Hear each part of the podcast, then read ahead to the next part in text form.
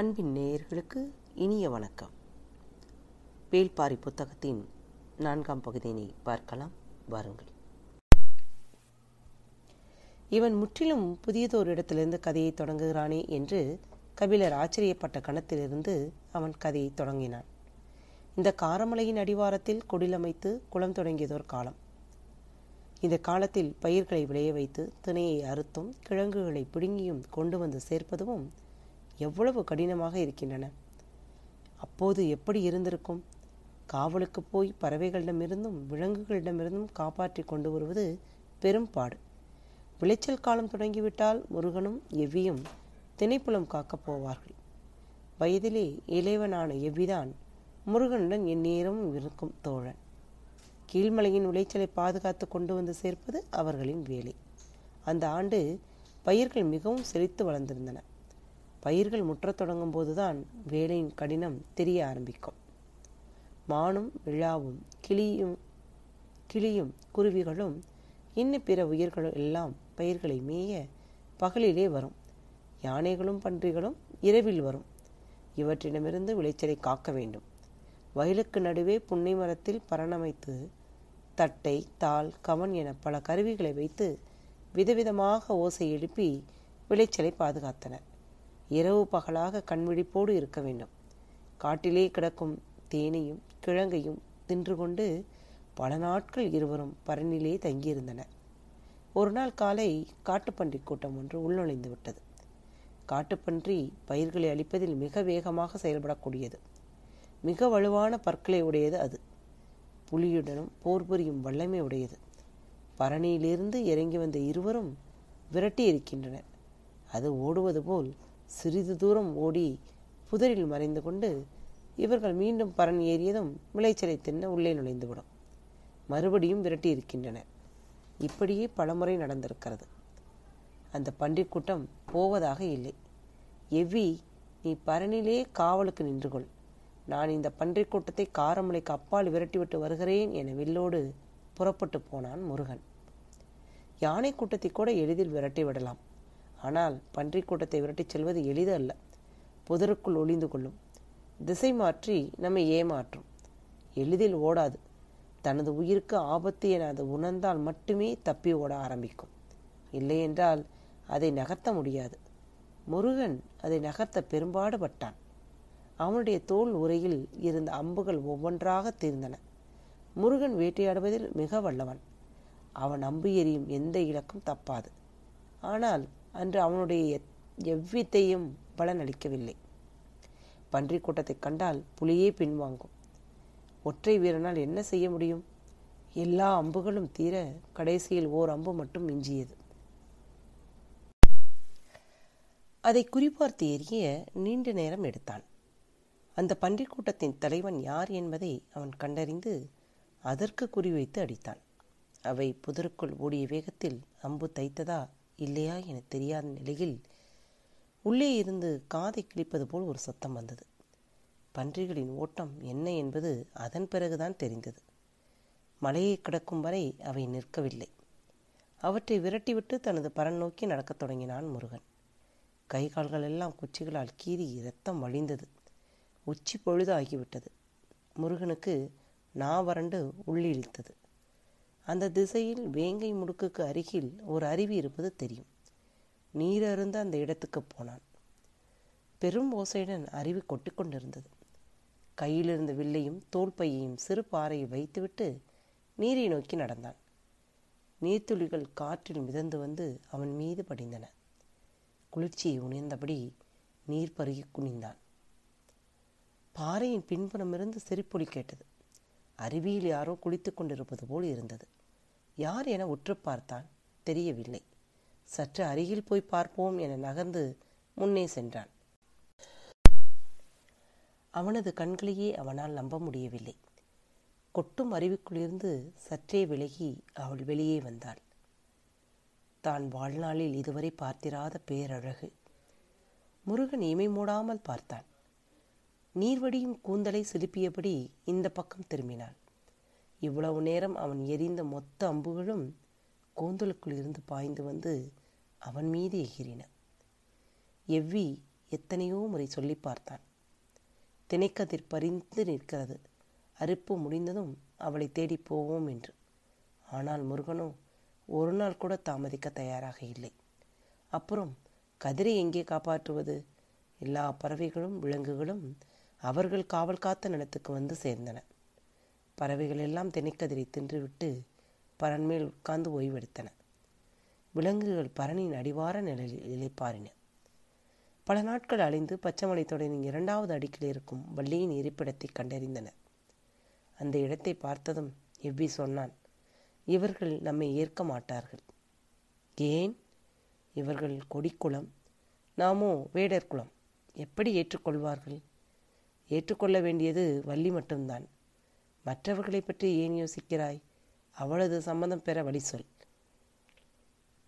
பேசிக்கொண்டிருந்த பொழுது வள்ளி தன் தோழிகளோடு போவதை பார்த்தாள்.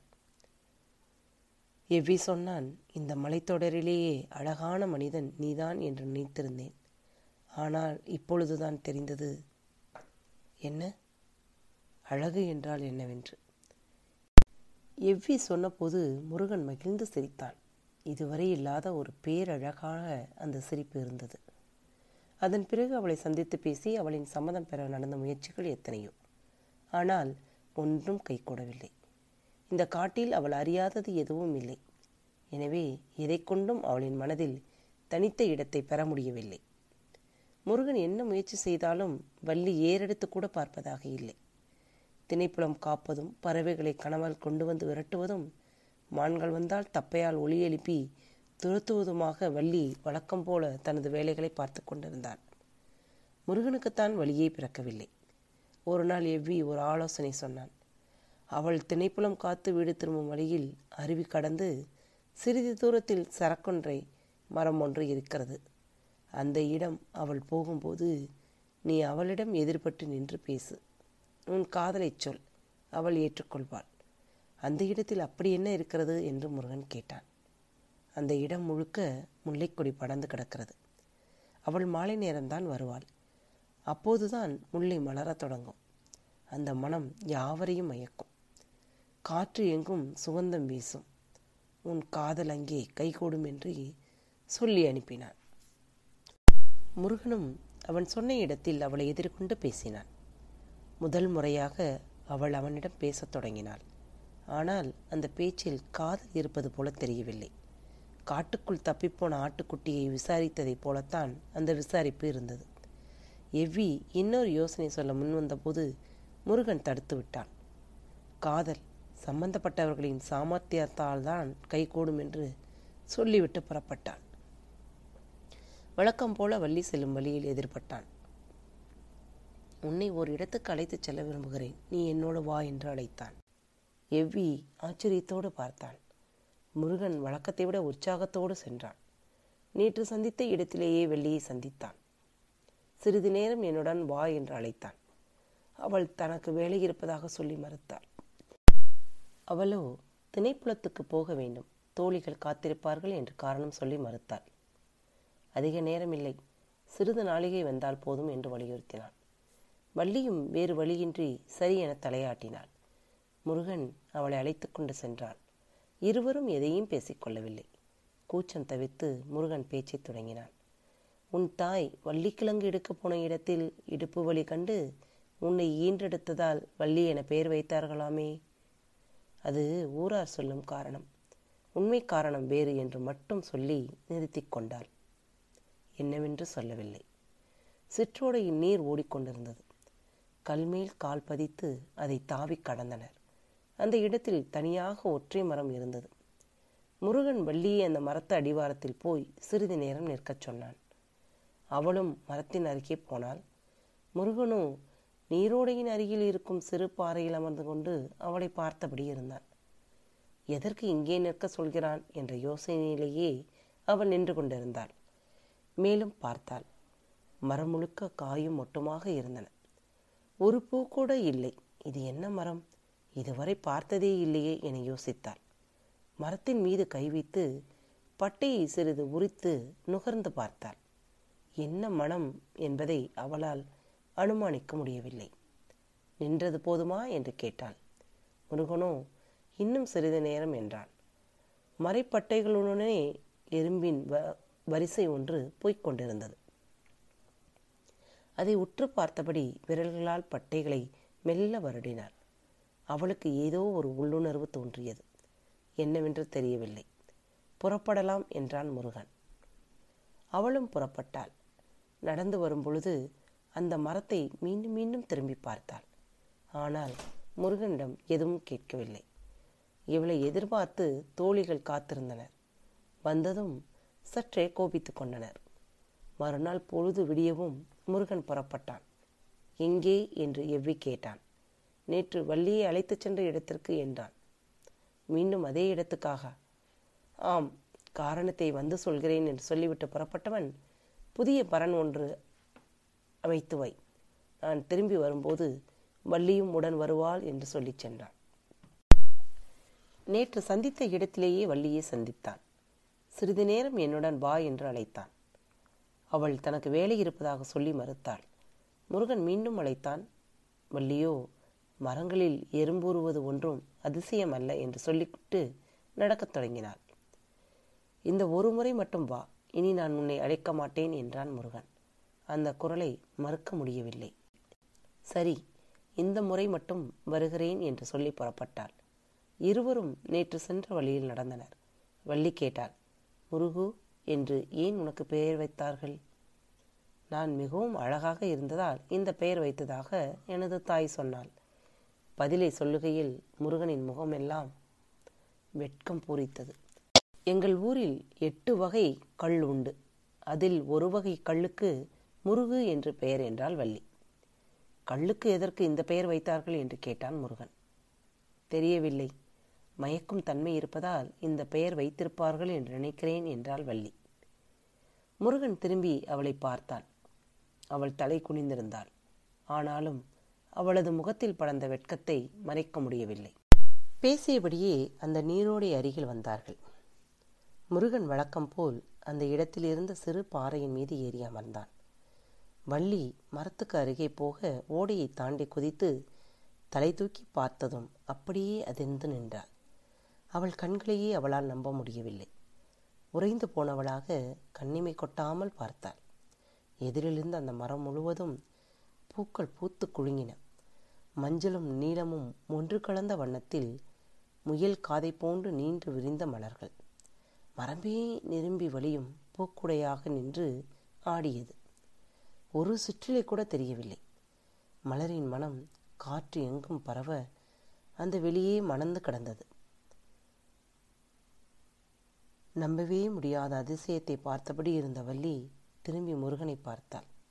நேற்று ஒரு பூ கூட இல்லாத இந்த மரத்தில் இன்று மரம் எங்கும் பூக்கள் புதுந்து குலுங்குகின்றனவே எப்படி?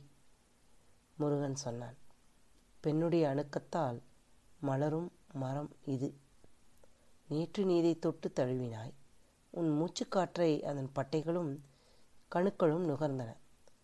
இதன் அத்தனை மொட்டுக்களுக்கும் உன் பெண்மை பாய்ந்தோடியது. அதன் விளிம்பிலிருந்த சிறு மச்சத்திலிருந்து முருகனின் பார்வை நகரவே இல்லை. இருவரது மூச்சுக்காற்றும் மோதி திரும்பின. காதல் அண்ணடிக்க ஏழிலே பாளையம் சூடேறியது. பூக்கள் சொரிந்து அவர்களது உடல்களை மூடின. ஆனாலும் உள்ளுக்குள் மலர்ந்து கொண்டே இருந்தன. பல ஆண்டு காத்திருப்புக்கு பிறகு அது பூ பெய்துள்ளது. இதன் பெயர் எழிலை பாலை இந்த வனத்தில் இருக்கும் பத்து பேரதிசயங்களில் இதுவும் ஒன்று. அந்த மொத்த பூக்களும் தனக்குள் இருந்து மலர்ந்தனவா? வள்ளிக்கு உடல் சிலிர்த்தது. ஓடிச் சென்று அந்த மரத்தை கட்டி தழுவினாள்.